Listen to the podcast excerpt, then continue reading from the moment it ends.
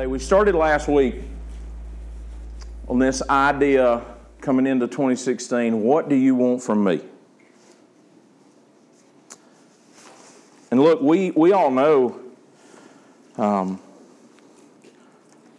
the church world has a, has a history, it has a reputation of that it wants something from people. And most of the time, it's things that, that people um, find to be pretty uh, shallow and, and pretty self serving. Because what we, what we promote is what the church wants instead of promoting what does God want from us. Mm-hmm. That, that oftentimes has, um, it does not begin with what God wants for church. It begins with what God wants in us individually. Yes, Last week we, we looked at what do you want from me out of Deuteronomy. I think it's a really challenging concept. What do you want from me this week? Biblical truth about justice. Micah chapter 6, verse 8. This is, this is what it says He has shown you, O man, what is good. And what does the Lord require of you? But to do justly, to love mercy, and to walk humbly with your God. What does He require of you? To do justly, to love mercy, and to walk humbly with your God. I want us to pray over the Word. Father, I thank you for your Word, and I thank you for your promises. I thank you for who you are. God, I, I pray, uh, I really just ask on this message today, just, just help me stay out of the way of this. And God, let your word speak for itself. Um, nobody needs my opinion. God, we just need to see your word and to understand it together, to understand it in its full context, and God, not just to pick and choose the things that we want to see. And so, God, I pray that you speak to us on what it is that you want from us today. And your word says that it's to do justly and to love mercy and to walk humbly with you. And so, God, I pray you speak this into our heart and show us it in your word today. I just pray these things in the name of your Son and our strong Savior, Jesus Christ. Church together said. Amen. There's an interesting thing in this in this passage. It it has it, it really is a command. It's not a belief. It is an action statement that he wants us to do justly or to do justice. And so as I was reading, I came across this quote from Timothy Keller. He's a pastor. He started a inner city church uh, in New York that I wanted to be able to go see while we were up there, and I just didn't get to go by it. It's on the opposite side of town. But he said, when the Spirit enables us to understand what Christ has done for us, the result is a life poured out in deeds of justice and compassion for the poor when we are reading this Micah chapter 6, verse 8, and he says that we're to do justly and to love mercy and to walk humbly, we're going to talk today just about the idea of doing justly, but we have to understand just and uh, the justly statement and the mercy statement together because they're while they're, they're two different things, they have to function together in the body of Christ and they have to function together in us as believers. And so it's not we get to do one and not do the other. The two are so connected that we have to at least understand them before we talk about justice. And you guys know me, I'm, I don't make great attempts at pronouncing Greek words. Gene could probably do this for me, but, but uh, you know, I'll, I'll have it mem- He's like, no, don't call me out right here. The, the word for mercy that's used in Micah chapter 6 represents God's unconditional grace and compassion. Now, just for a moment, keep that Micah 6 and 8 in your mind. He said, These are the things I want you to do to, to do justly, to love mercy. So, to love God's unconditional grace and compassion. But the word justice, which actually I, I do, is mishpat. How about that? Which is an action of justice. It's, it's taking an action. So, one is this unconditional grace and compassion. It says we're to love that. we're to have a love for God's unconditional grace and compassion, but we're to do actions of justice. So it was a focus on the action taken, while mercy was a focus on the attitude uh, of, of motive behind the action. You put that together by saying we must do justice out of merciful love. This idea, this, this mishpat, it, it carried a, a meaning that was, that was more than just the punishment of wrongdoing. It carried the meaning of giving someone their rights. See, we think sometimes when we talk about justice, and we're, we're going we're gonna touch on this later in this, in this, uh, this message today, we, we think of justice as being, oh, justice gets served. And therefore, we think of it as punishing someone. And that is a portion of justice. But, but the biblical idea of justice, this mishpat, carried a meaning that included giving someone their rights. Proverbs 31 and 9 says, Open your mouth and judge righteously, defend the rights of the poor and needy. Open your mouth.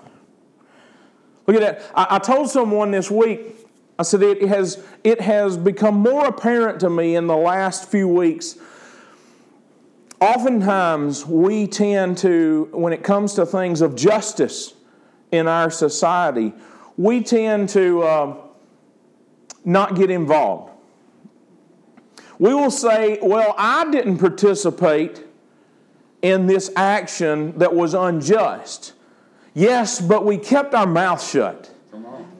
And as the body of believers and as the followers of Christ and as those representing the character of God, we also did not step forward and open our mouths to speak against things that were unjust. Yes. Yes. He says, Open your mouth. Why? He says, Because you're keeping it shut. Because there's a struggle for you. You're wanting to sit idly on the side and not accomplish what God's character is that He expects to be lived out through us. And so you're keeping your mouth shut, so I just won't say anything.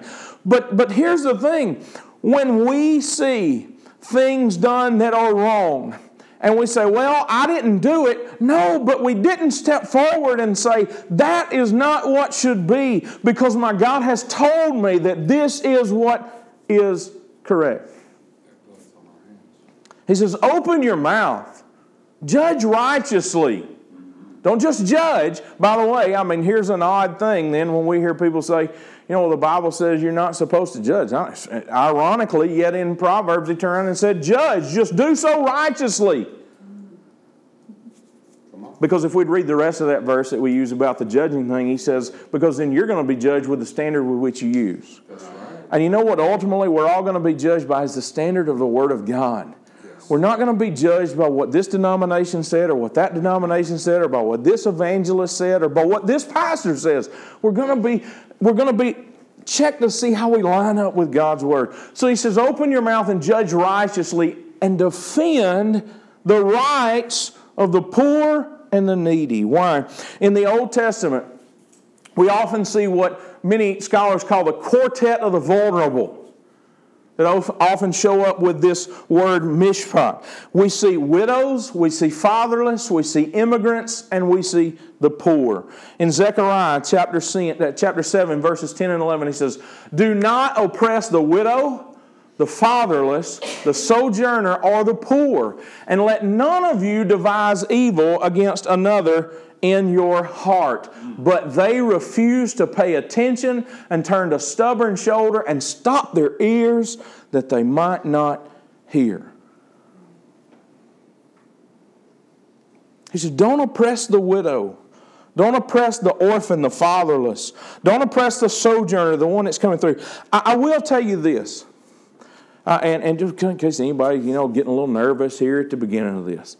Um, I'm 100% for legal immigration. In case anybody's starting to say, oh my goodness, he's fixing to say open the borders and we ought to. Right, that's not what necessarily what I'm, but I will tell you this. and some of these guys and other that have been to Africa and stuff, you've probably seen some things.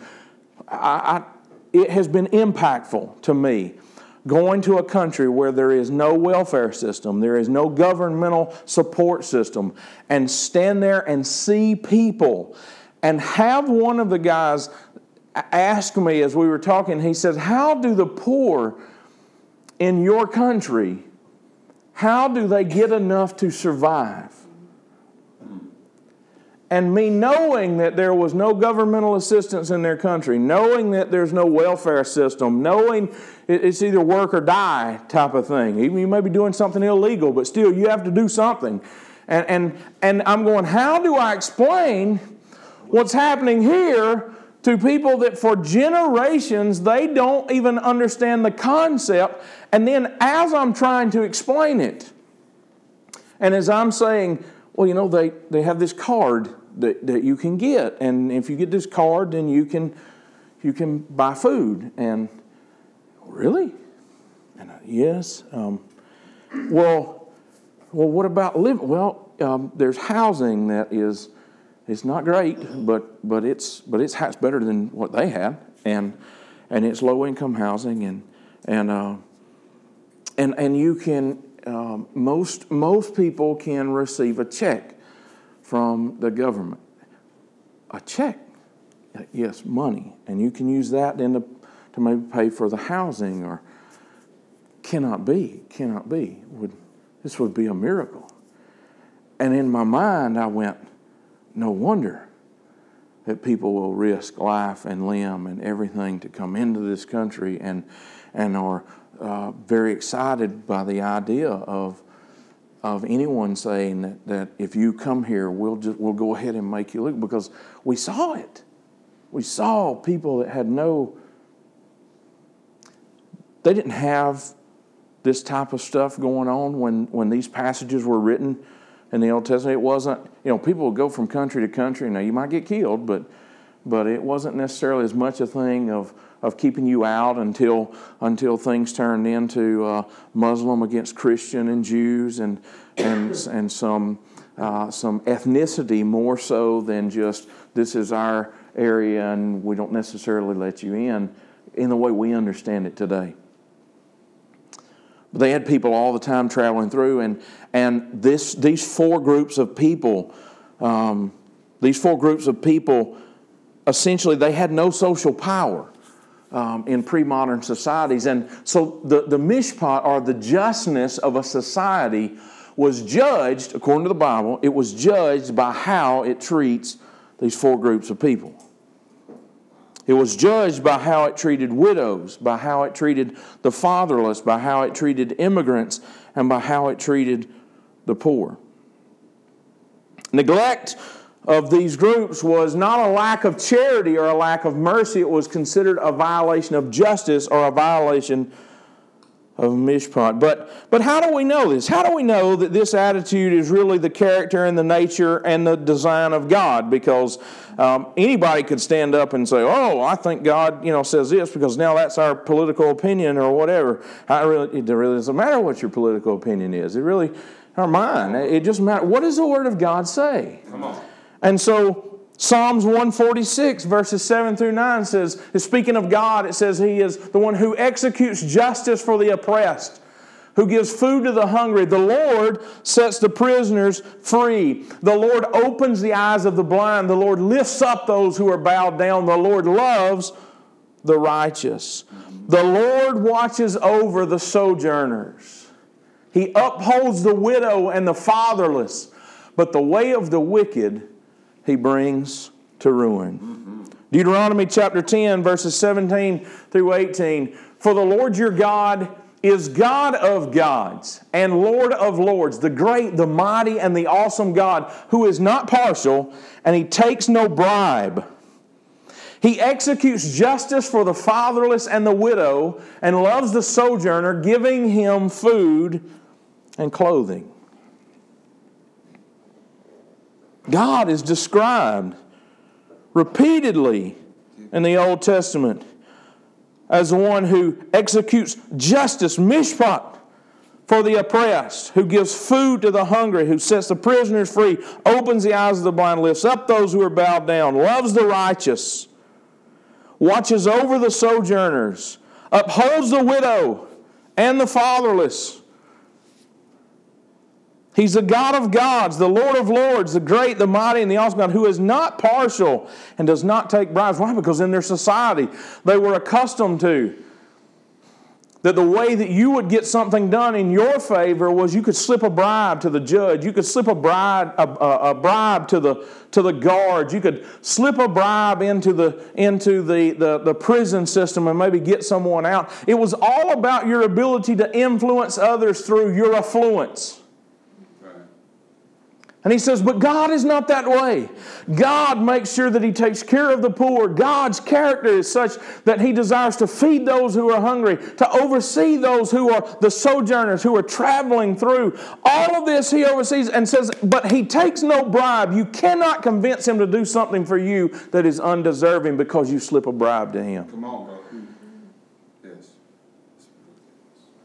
I was sharing with a friend of mine in Ohio this week of how, as when we were sharing the, the, the, the, gospel in Uganda, I said, I never would have believed that you could present such a simple gospel and people receive it. And now, here a month later, we've seen pictures then of guys that, that our group prayed with, that prayed to receive Christ, that now have been in a house church for the last four weeks, standing up reading the one Bible there in that, in that house church, and how that, that guy's now leading other people to Christ. Mm, off of a simple message of the gospel.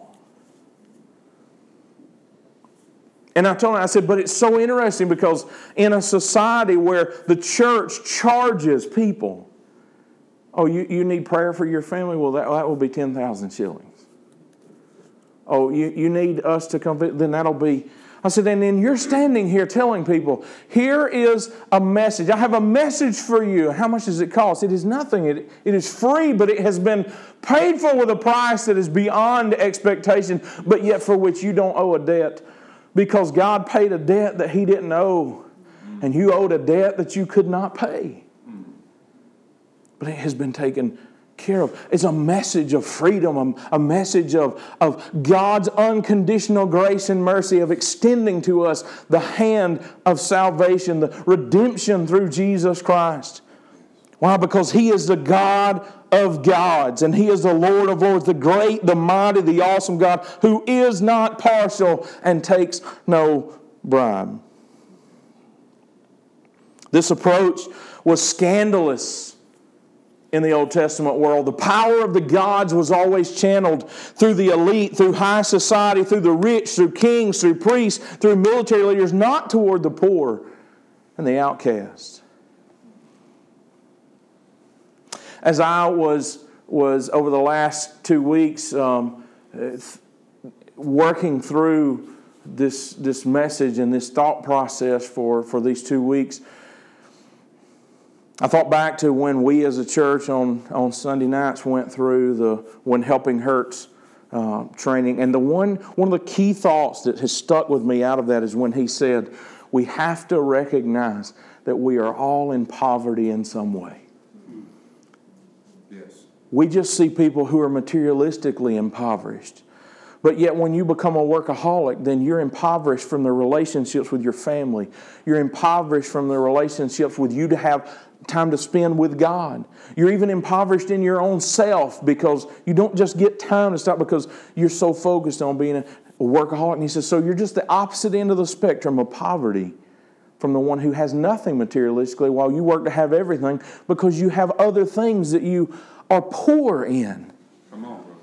When I begin to see that, when I thought back to that and realized that God has been laying groundwork for me for probably eight or nine months, of, of leading even up to this and into what I don't know. But, but to say that when, when we realize that in the Old Testament world, that the power of the gods, the Greek gods, all this, it was always funneled through the rich. But yet, if we are all poor, if we are all impoverished, if we are all broken in some way, then we're all the ones that really the perceived idea of the power and the blessing of the gods would have never reached. We just convinced ourselves that it would because we had something materialistic. Come on, bro. But yet God says that I am the one who shows no partiality and I will not accept bribes.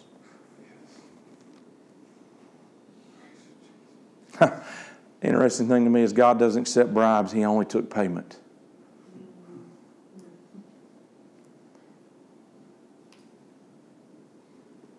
And the Bible tells, we, we read it here recently, He said, Remember that you've not been redeemed by perishable things such as silver and gold, but by the precious blood of Jesus Christ.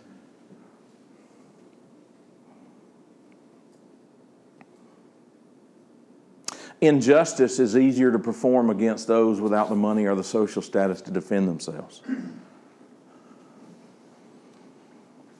So often, when he was speaking of justice and speaking about the widows, and remember in this society, uh, there were very few women that worked. If you were an orphan, uh, there, that was a definite challenge, even as it is today. The traveler that was coming through didn't own property, didn't have any claim to anything and just the poor in general. Injustice was always easier to perform. It's still easier to perform today. Even at the lowest levels, doesn't doesn't well, it doesn't have to be a, doesn't have to be an ethnic issue. It doesn't have to be a even a political issue or even a a, uh, a religious issue. It's just easier to perpetrate injustice on someone who has nothing because they can't afford to hire a lawyer. They can't afford to, to go to court, defend themselves, even. Or, uh, so, so people just at the most common levels on a day to day basis can perpetrate injustice more toward in your company, in your workplace. It honestly, most of the time, it's easier for somebody that's a CEO to. I mean, if you really wanted to, to, to have a lot more impact on somebody that's a temporary worker. It's just the way that power works in the natural world, but is not what God's plan was for his body. Proverbs 31 and 8 says, again, open your mouth for the mute. That's the ESV. The, the King James Version says, for those who have no voice, for those who cannot speak, open your mouth for the rights of all who are destitute. Deuteronomy chapter 27, verse 19 gives a powerful statement Cursed be anyone who perverts the justice due to the sojourner, the fatherless, and the widow. And all the people shall say, Amen.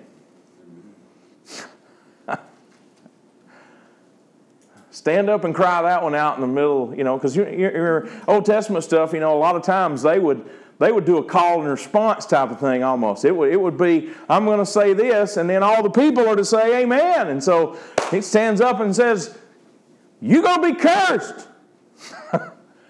if you pervert the justice due to the sojourner, the fatherless, and the widow, and all the people to say, Amen. amen. Does anybody know what amen means? So be it. It is, it is an agreement, yes, let it be so, but it's an exclamation of that to God's glory. Woo. Yes. So, wow, he, he stands up and reads anybody that perverts the justice, the mishpath, the mishpath, the, the, the action of justice. But remember, that's to be done out of merciful love. Anyone who perverts that, due to the sojourn of the followers and the widow, let them be cursed. And all the people said, Let it be. To God's glory, let it be. Jeremiah 22, verse 3.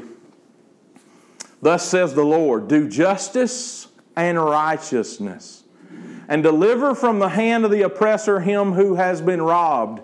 And do no wrong or violence to the resident alien, the fatherless, and the widow, nor shed innocent blood in this place.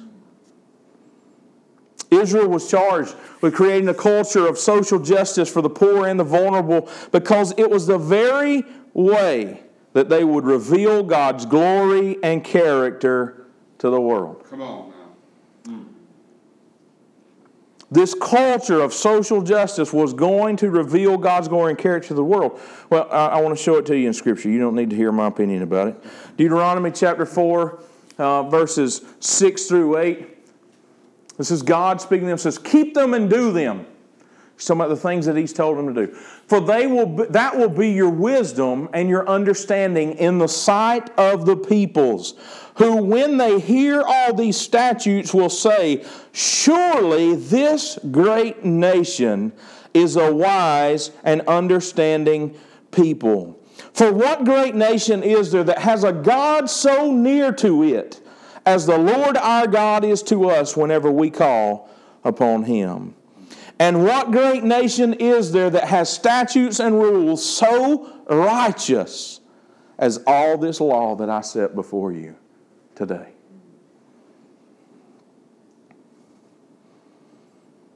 Keep them, do them. For that will be your wisdom. Keeping them and doing them will be your wisdom. And your understanding in the sight of the peoples, who, when they hear all these statutes, will say, Surely this great nation is a wise and understanding people. This is why God says to us that if we dishonor the poor, then we insult Him. But if we are generous to the poor, then we honor Him. Where does it say that? In Proverbs chapter 14, verse 31. Whoever oppresses a poor man insults his Maker, but he who is generous to the needy honors him.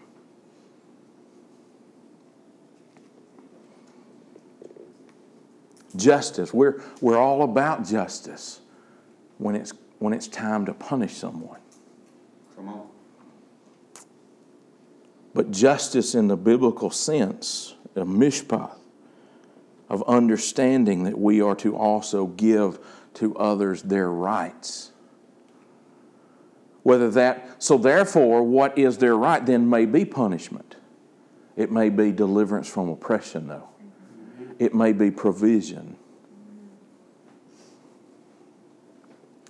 If you do wrong, then according to the Bible, then you deserve to receive your rights, which is punishment. That's why the, that's why the message of the gospel is so powerful. Because that which we deserved, we end up not receiving because of His unconditional grace and mercy, because our sin deserves death. Yes. The wages of sin is death. But the gift, he didn't say you earned it, he didn't say you did anything to qualify for it. He said, but the gift of God is eternal life through Christ. If believers in God don't honor the cries and claims of the poor, we don't honor Him, regardless of what we profess because we hide his glory and beauty from the rest of the world. There was a, a, Roman ruler who, in writing a letter, spoke about his own people's religion and their beliefs, and he spoke about Jews and he spoke about Christians. His name was Julian, he's known as the apostate he said, For it is disgraceful that when no Jew ever has to beg, and the impious Galileans, the Christians, support not only their own poor, but ours as well. All men see that our people lack aid from us. Teach those of the Hellenic faith to contribute to public service of this sort. He's a ruler who says, Look, these people, these imps, these impious Galileans, these Christian people, they not only take care of Christian people, but they take care of the poor that are Hellenic. They take care of our, that aren't even of their faith.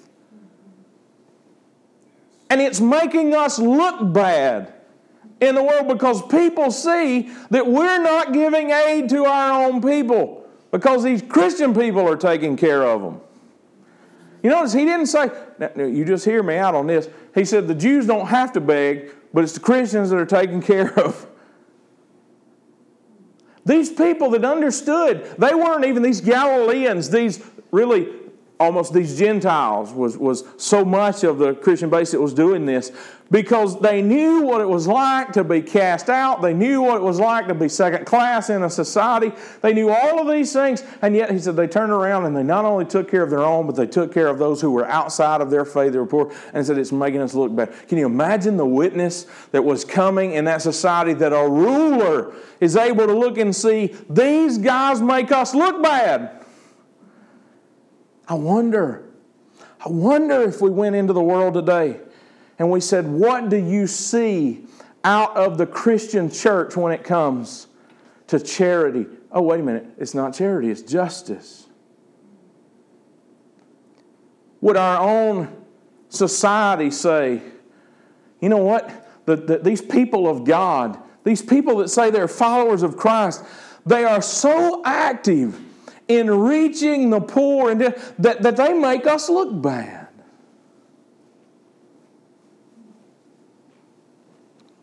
We could spend some time though talking about would would probably what they would say is all we ever hear about is scandal after scandal at somewhere where somebody's been embezzling money and taking money and doing this and whatever. It's not the case always, but that's what people hear. That's what people see because uh, when it gets so high profile sometimes.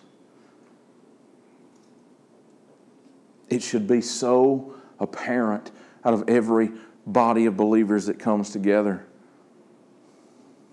that we are doing that which is justice. The Bible puts another word together with mishpat very often. I did actually look up how, how to do this one. This word is tzedakah, which can also be translated being just, but it's normally translated being righteous. And I was reading one scholar, and I posted this earlier this week. He said, Righteous the, you know, people that are righteous, are those right with God and therefore committed to putting right all other relationships in life.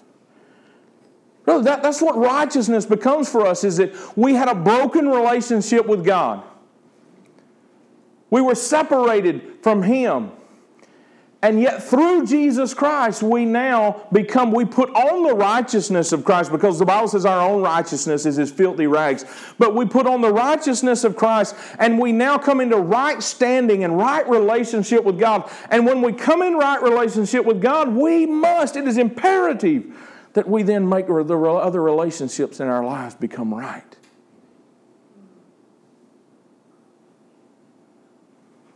Sometimes where we find ourselves in such great frustration is because that we are trying to convince people in the world to make relationships right outside of God instead of making the relationship right with God so that these other relationships become right.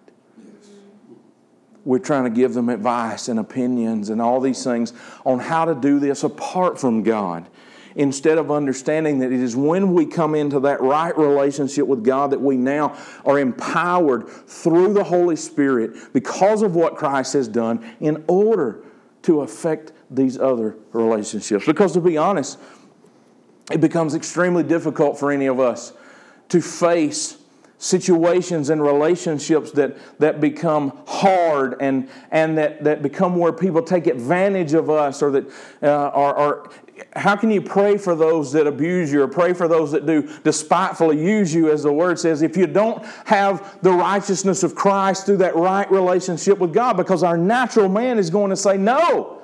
Come on. I, I can't pray for someone who is despitefully using me and that is doing wrong toward me. I can't do that. But yet, when the relationship becomes right with God and we become righteous, then it is not by any strength that we have, but it is by Him living through us and acting through us that we die to self and that Christ lives in us. And now the relationships, we're able to be what we should be and put those things into right standing. The Word says, even for us to be, at, you know, to live at peace, we, as much as lies within us, Amen. to do our part. Job chapter 29. This is a lengthy passage, verse 12 through 17. This is what Job spoke about himself in describing as he's gone through his difficulty. He says, Because, and you contemplate this, Why does a guy feel that he needs to say these things reflecting his standing with God? Because I delivered the poor who cried for help, and the fatherless who had none to help him. The blessing of him who was about to perish came upon me, and I caused the widow's heart to sing for joy. I put on righteousness. That's that tzedakah. And it clothed me. My mishpat, my justice was like a robe and a turban. He says, I had them both. I put on this righteousness and it clothed me. I, my, my my justice was like a robe and a turban. He says, I was eyes to the blind and feet to the lame. I was a father to the needy, and I searched out the cause of him whom I did not know. I broke the fangs of the unrighteous and made him drop his prey from his teeth.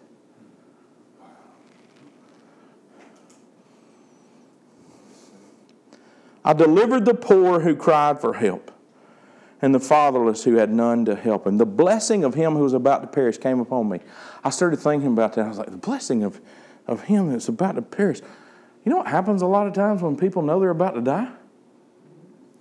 I want to give you this before I before I go from this life. You know what? I want I've had this all these years.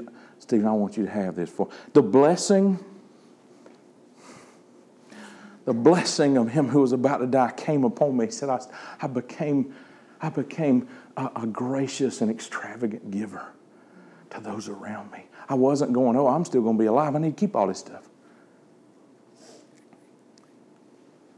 He said, I started being like somebody who knows I'm going to pass and was seeing the joy of going, I want you to have this. He says, he says what, what did I do? He says, I caused the widow's heart to sing for joy. Why? Because she wasn't going to have anything. Because in that society, if she didn't have a husband, it was going to be in trouble. That's why we can read elsewhere in the scripture, even over in the New Testament, and see as he tells the church, he says, Look, you care for those that are widows indeed. And he tells the extended family, he says, Look, if she has nephews or whatever, you need to take her in. Why? Because this was not common to the culture. He was doing something different, he was doing something that was just.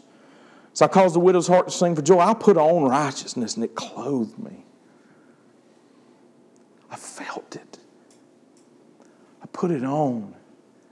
I became, I, I started demonstrating this righteousness, this Tzedakah, and I, and I began to I began to have this mishpat. It was like a robe and a turban. So so I put on righteousness. You got to remember their their clothing method. And then I and then I put a robe on on top of that and put a put a hat on my head. I was fully clothed with righteousness and with justice. I was eyes to the blind. I was feet to the lame. I helped people see. I carried people where they couldn't go. I was a father to the needy, and I searched out the cause of him whom I did not know. I didn't just go find the people that I knew, I searched out the cause of those that I didn't know. And then I broke the fangs of the unrighteous.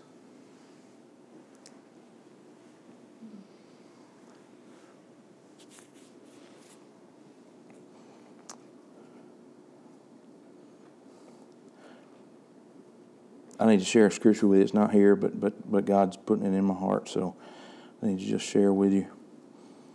Um,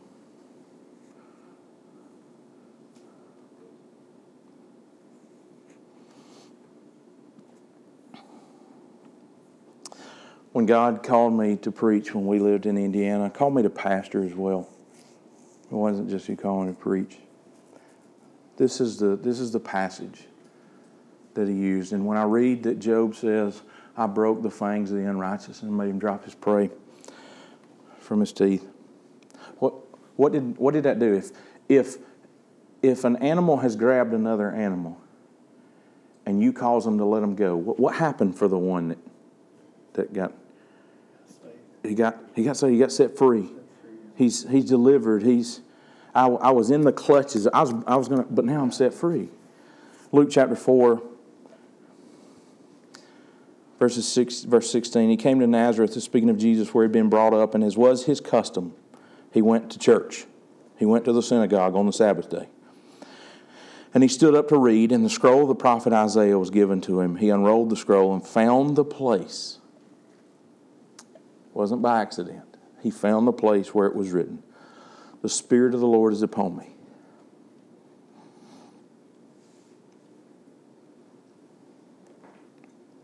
Because he has anointed me to proclaim good news to the poor.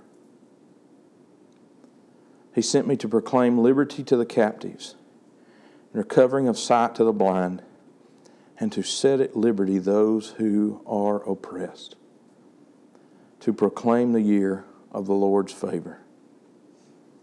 He rolled up the scroll and gave it back to the attendant and sat down, and the eyes of all in the synagogue were fixed on him. And he began to say to them, Today, this scripture has been fulfilled in your hearing.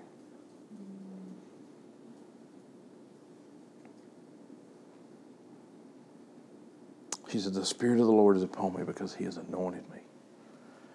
Anointed me to do what? Here's that group of people again to proclaim good news to the poor, to proclaim liberty to the captives, recovering of sight to the blind, to set at liberty those who are oppressed. When I used to read that, even when, when God used that passage just to speak to my heart about coming to the ministry, I always thought about the poor as in, hey, it's poor people that don't have things. And then this year, this past year, when I began to realize, you know, without Him, we're all poor. Amen. We're all impoverished. We don't have. We're missing something. And I used to think, when I would read that verse. Oh, he came, came to proclaim the good news to those people.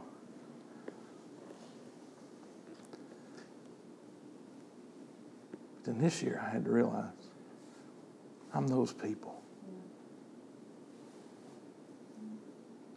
I'm those people. I was poor.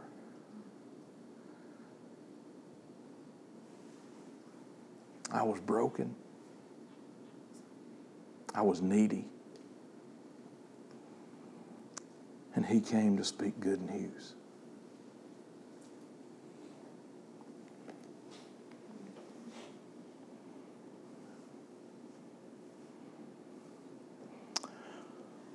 Job goes on to speak of himself and he says, If I have rejected the cause of my manservant or my maidservant, when they brought a complaint against me, he says, If I'm not just to them, then what shall I do when God rises up?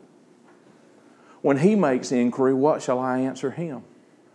Did not he who made me in the womb make him my maidservant, my manservant? And did not one fashion us in the womb? You know what he said? He says, Are we not the same?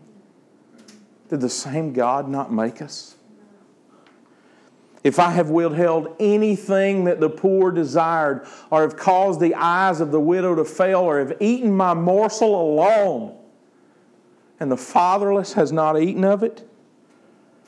For from my youth the fatherless grew up with me as with a father, and from my mother's womb I guided the widow. If I have seen anyone perish for lack of clothing, or the needy without covering, if his body has not blessed me, and if he was not warmed with the fleece of my sheep, if I have raised my hand against the fatherless because I saw my help in the gate, I saw my friends, I saw my, my other, my compadres in the gate, and so I wouldn't respond because, oh, I can't do that. I can't be seen with them. Then let my shoulder blade fall from my shoulder. Let my arm be broken from its socket. For I was in terror of calamity from God, and I could not have faced His majesty. If I have made gold my trust, or called fine gold my confidence, if I have rejoiced because my wealth was abundant, or because my hand had found much, if I have looked at the sun when it shone, or the moon moving in splendor, and my heart has been secretly enticed, and my mouth has kissed my hand, this also would be an iniquity to be punished by the judges. For why I would have been false to God above.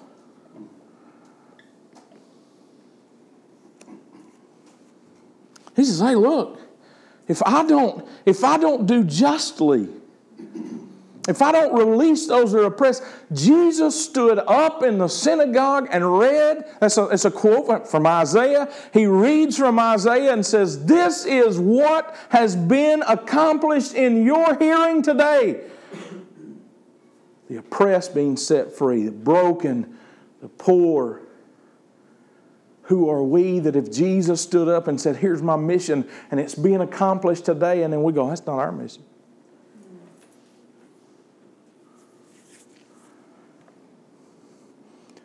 Jeremiah chapter 9, verses 23 and 24. Thus says the Lord, Let not the wise man boast in his wisdom, let not the mighty man boast in his might, let not the rich man boast in his riches. But let him who boasts boast in this, that he understands and knows me, that I am the Lord who practices steadfast love, mishpat, justice, and righteousness, Tzedakah, in the earth. For in these things I delight, declares the Lord.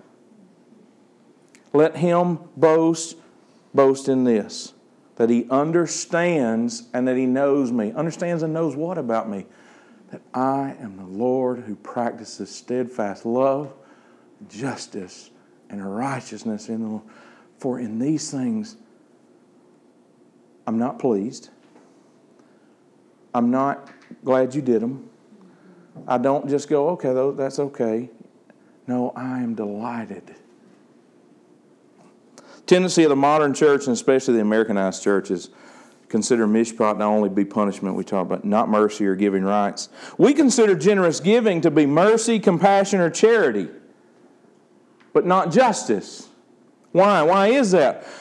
There's a reason because in English, charity conveys an idea that is good, but is optional.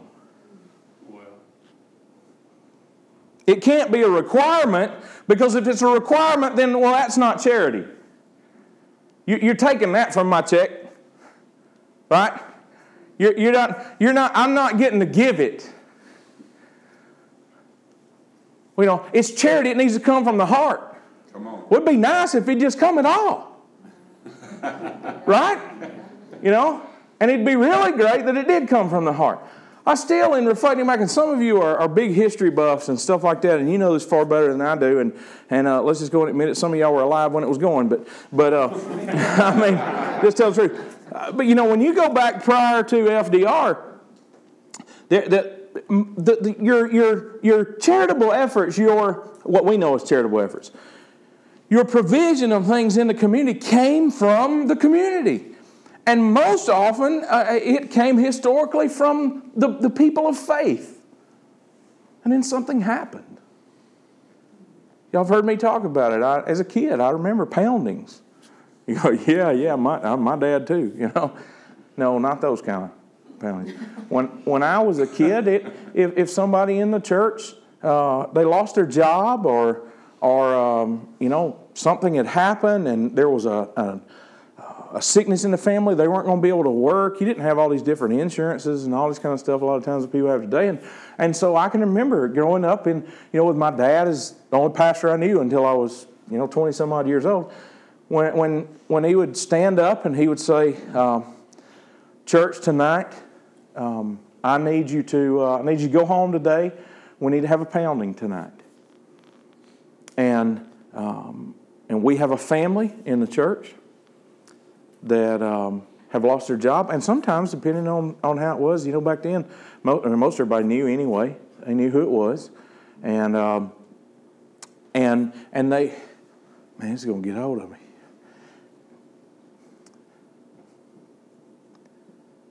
And everybody would go home, and you would.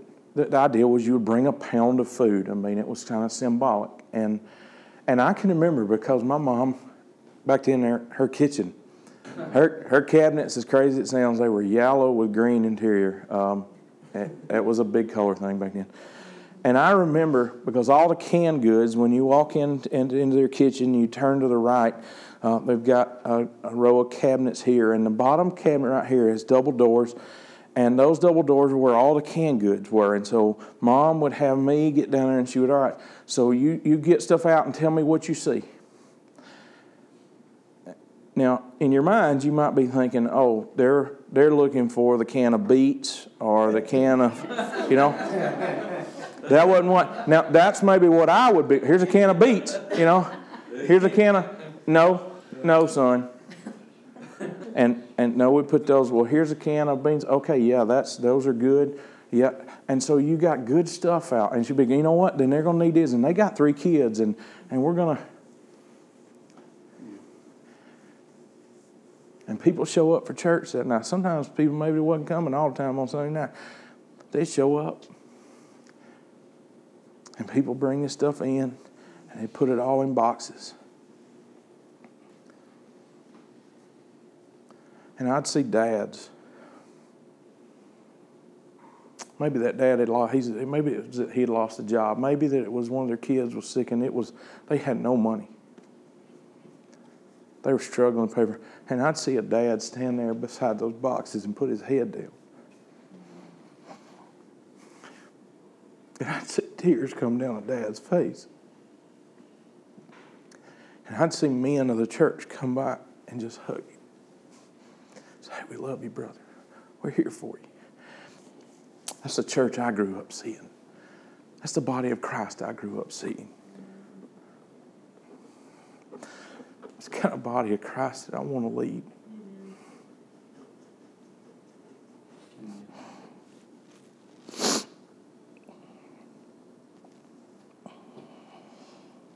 Matthew 6, verses 1 and 2. Beware of practicing your righteousness before other people in order to be seen. In order to be seen. For then you will have no reward from your Father who is in heaven. Thus, when you give to the needy, sound no trumpet before you, as the hypocrites do in the synagogues and in the streets, that they may be praised by others. Truly I say to you, they have received their reward. I want you to catch something. Because we get focused on the part about, oh, don't sound the trumpet and all that stuff. I need you to catch this first statement Beware of practicing your righteousness. I need you to understand not the warning, but he said, This is righteousness. Beware of practicing righteousness. And then he describes what it is.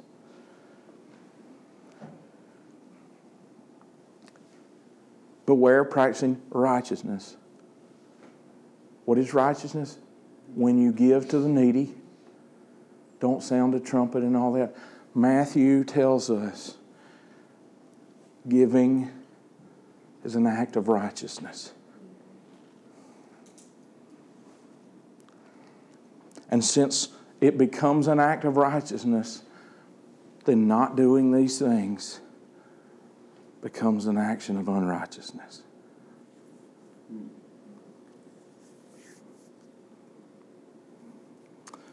God has already been described through His own word as the one who stands for the fatherless, for the widow, for the immigrant, for the poor.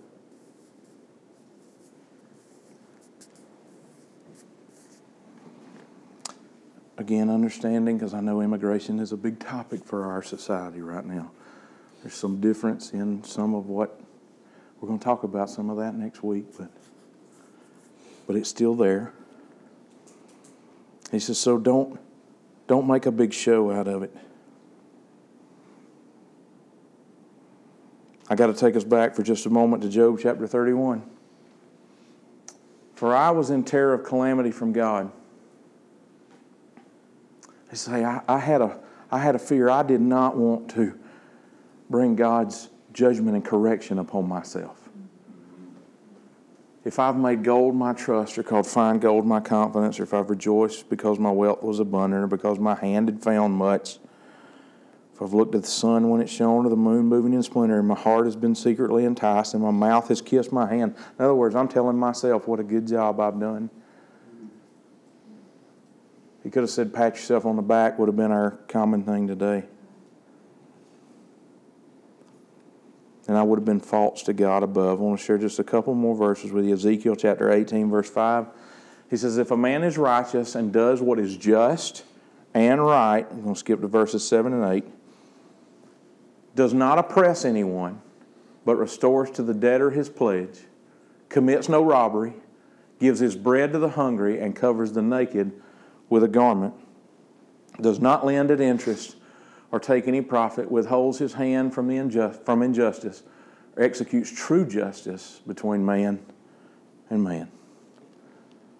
There was his description. There were his things that he listed of someone who is righteous and does what is just and what is right.